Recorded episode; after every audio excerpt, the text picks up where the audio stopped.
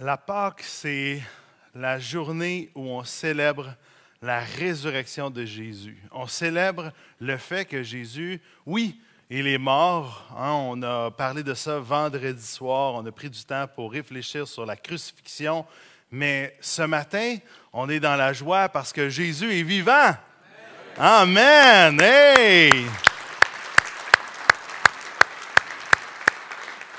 Mais peut-être que plusieurs d'entre nous ont dit Amen ici dans la salle, mais aussi peut-être que toi, au fond de ton cœur, tu dis Hey, come on, là. voyons donc, ressuscité. Ça fait pas de sens, ça. On n'a jamais vu ça. Personne n'est ressuscité. Il doit y avoir quelque chose qui est arrivé, qu'il n'est pas vraiment ressuscité. Bien, ce matin, j'ai pas beaucoup de temps, j'ai quelques minutes, mais je veux te parler de combien est-ce que pour nous, les chrétiens, les disciples de Jésus, euh, c'est pas juste comme quelque chose qui est euh, une fabulation. C'est pas juste comme une histoire qu'on s'est inventée puis qu'on continue de croire pour euh, se convaincre qu'on est des croyants, des chrétiens parce qu'il faut croire dans quelque chose. Non, non, non. C'est vraiment vrai on est convaincu que Jésus est vraiment passé de la mort à la vie. Et regarde, j'aimerais ça pouvoir lire avec toi un passage qui va nous aider à réfléchir sur cette question-là, sur la résurrection. Alors, même, à vrai dire, pas juste un passage, ça va être deux, passages qu'on va lire ensemble. On va lire Matthieu à partir du verset, euh, Matthieu 27, pardon, à partir du verset 57. On va lire aussi un autre passage dans 1 Corinthiens 15. Euh, on ne va pas lire à partir de 53, on va lire à partir de 62, pardon. Matthieu 27, 62. Le lendemain, qui était le jour après la préparation du sabbat, euh, les chefs des prêtres et les pharisiens allèrent ensemble chez Pilate. Donc, on est comme le samedi ici, hein, le lendemain de la crucifixion. Et tu vas voir pourquoi je pars de là pour qu'on puisse bien comprendre à quel point c'est vraiment vrai ce qui s'est passé.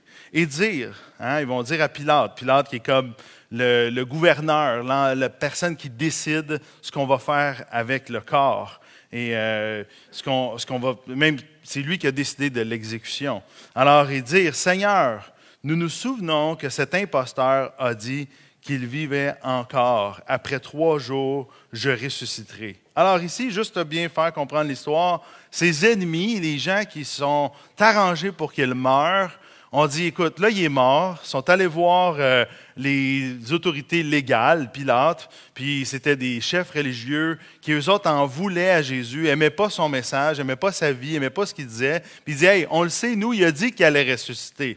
il a dit qu'après trois jours, il allait ressusciter. Nous, on veut juste s'assurer. Il est mort, on veut qu'il reste mort verset 64. Ordonne donc que le tombeau soit gardé jusqu'au troisième jour, afin que ses disciples ne viennent pas voler le corps et dire au peuple, il est ressuscité.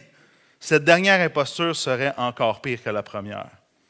Verset 65. Pilate leur dit, vous avez une garde, allez-y, gardez-le comme vous le, souhaitez. Ils s'en allèrent et firent surveiller le tombeau par la garde après avoir scellé la pierre. Pilate, il va dire, écoute, euh, faites-le vous-même, parce que, encore une fois, moi, là, je veux pas que je vais mettre des gardes. Puis là, s'il arrive quelque chose, vous allez dire encore que c'est ma faute. Moi, je fais pas ça. Gardez, prenez vos gardes, comme ça, vous allez être bien sûr que le tombeau va être gardé. Puis s'il arrive quelque chose, ça va être de votre faute. C'est ça qu'il dit Pilate ici. Chapitre 28. Après le sabbat, à l'aube du dimanche, Marie de Magdala et l'autre Marie allèrent voir le tombeau. Ici, il y a des disciples, deux femmes, deux maris qui arrivent et disent On va aller de bonne heure voir le tombeau. Est-ce qu'ils sont vraiment convaincus qu'après trois jours, il va ressusciter?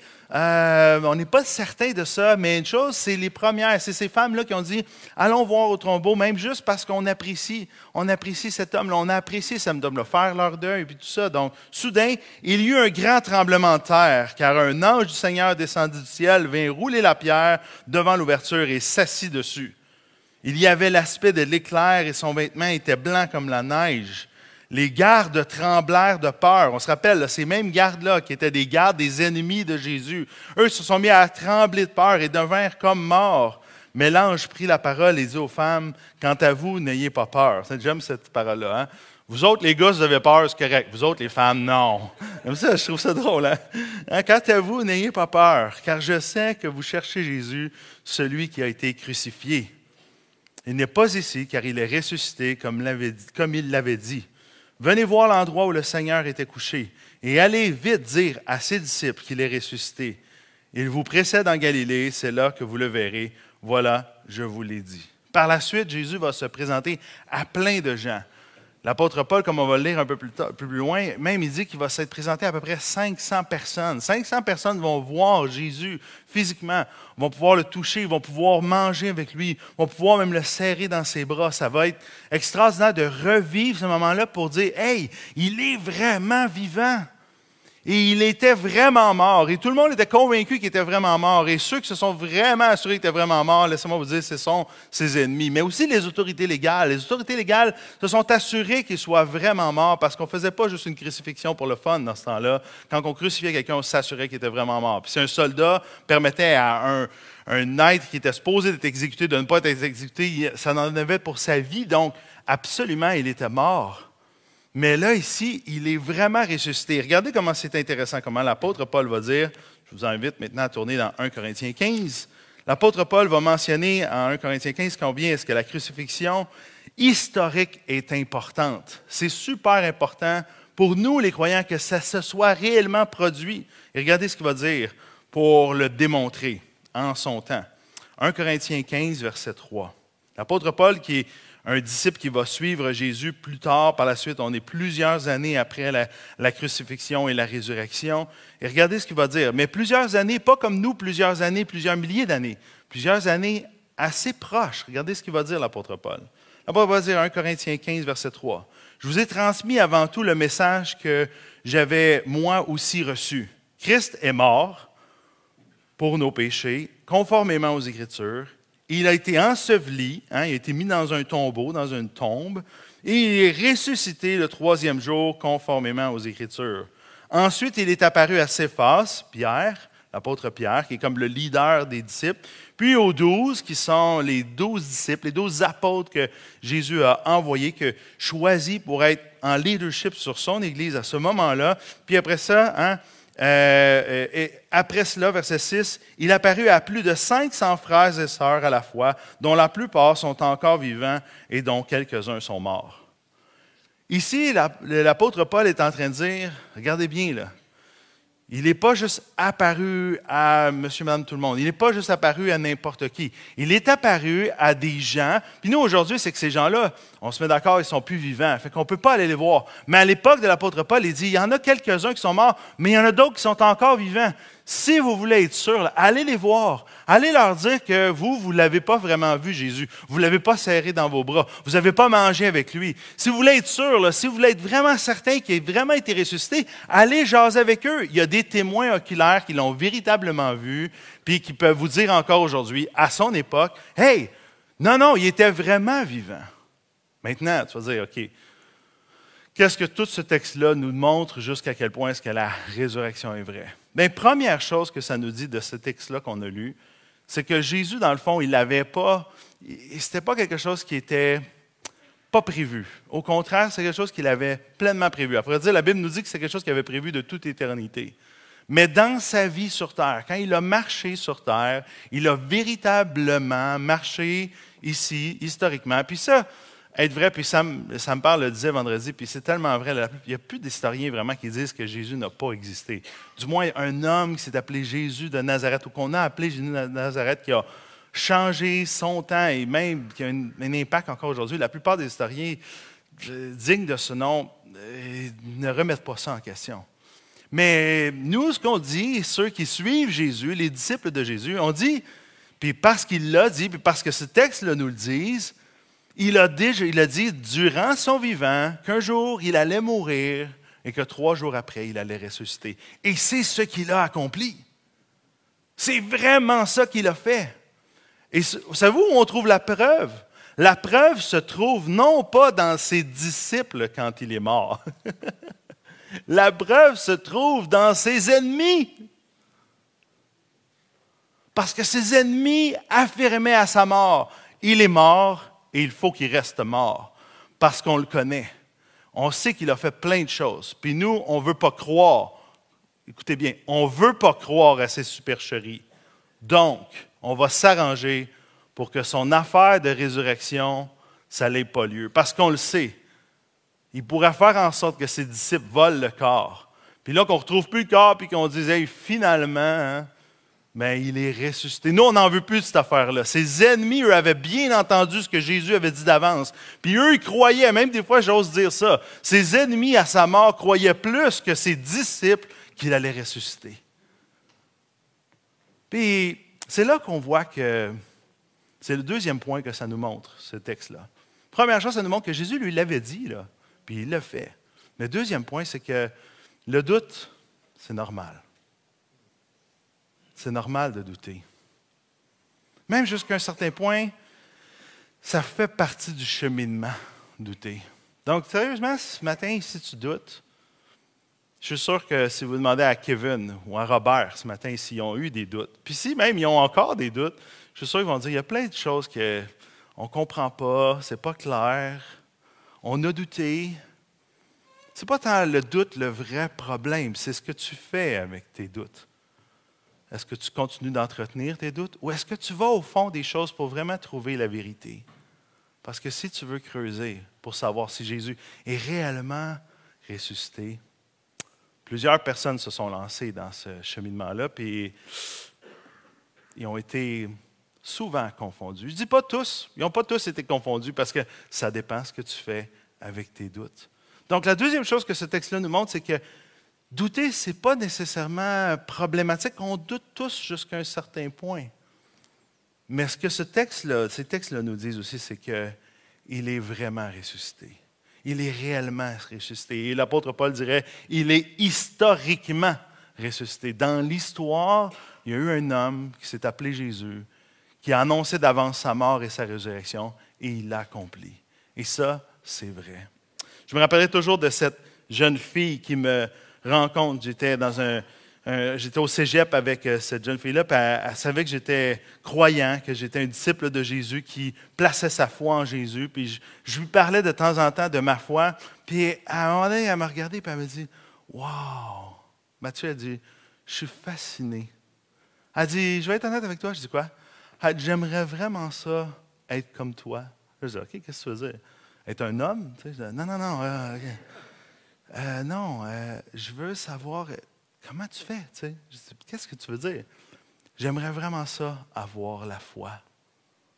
Ben, je dis, ben, je dis, j'aimerais ça que tu aies la foi aussi. Tu sais? Mais va plus loin, qu'est-ce que tu veux dire? Elle dit, je veux juste dire que moi, je ne suis pas capable de croire dans quelque chose qui n'est pas vrai. Puis elle dit, toi, tu sais que c'est pas vrai, puis tu y crois pareil. je dis, OK, je suis vraiment un mauvais témoin. Hein? Euh, on ne peut pas croire dans quelque chose qui n'est pas vrai. On se met d'accord sur ça. on ne place pas notre foi, les disciples de Jésus, dans quelque chose qu'on dit, hey, c'est complètement faux. Puis c'est pour ça, Pâques. C'est ça que ça sert, Pâques. Pâques, ça sert à nous rappeler que non, cette histoire-là, même si tout le monde essaierait de nous dire que ce n'est pas vrai, même si ça fait bien, bien, bien longtemps que c'est arrivé, cette histoire-là, elle est vraie, puis elle transforme encore aujourd'hui.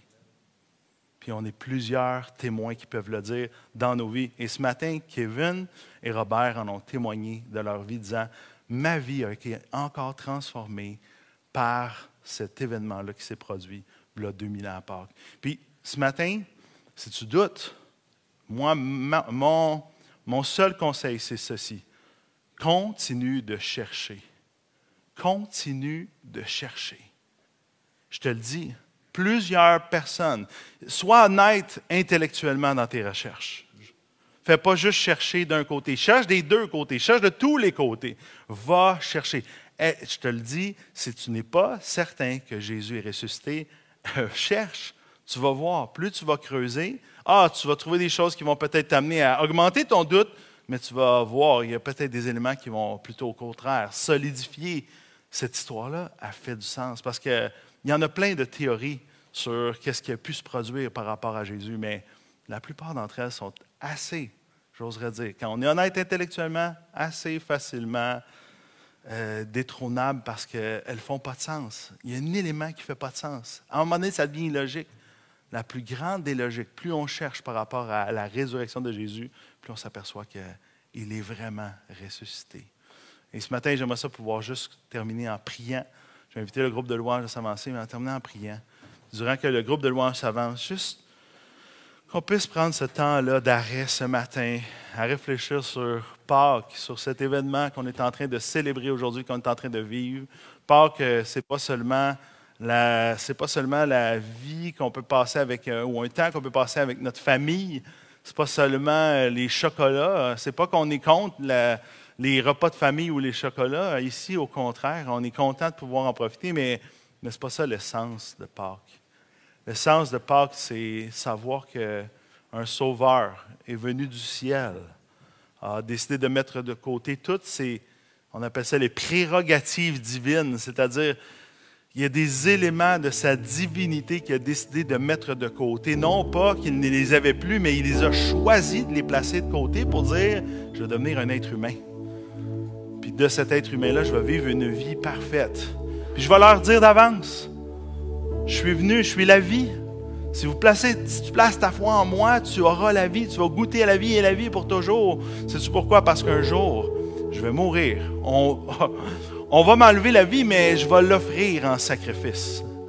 C'est pas que je ne savais pas qu'on allait m'enlever la vie, c'est juste que je l'offre parce que les êtres humains, toi et moi, on avait besoin qu'il s'offre pour nous.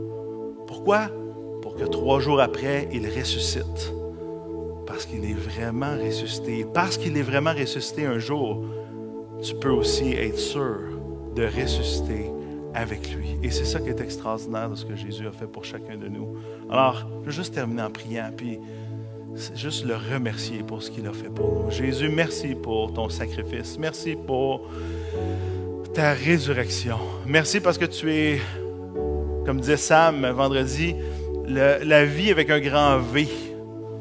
Toi qui es mort, tu as montré que tu as la vie. Dieu, merci d'avoir agréé le sacrifice de ton Fils et de lui avoir redonné la vie pour nous donner aussi la vie avec lui. Quel moment extraordinaire de vivre ce temps présent où on se rappelle que tu es vraiment ressuscité, Jésus. À toi. À cause que tu es ressuscité, on peut te parler. À cause que tu es ressuscité, tu interviens encore dans nos vies. À cause que tu es ressuscité, maintenant, ta puissance coule et ta grâce coule sur nos vies et on peut vivre par ton esprit. À cause que tu es ressuscité, on peut maintenant se laisser guider par toi. Et à cause que tu es ressuscité, on a l'assurance qu'un jour, on va aller te rejoindre et vivre éternellement avec toi. Jésus, merci pour tout ce que tu as fait. Et gloire à toi aujourd'hui en cette journée de Pâques. C'est ton dimanche, ça t'appartient. Gloire à toi, Jésus. Amen.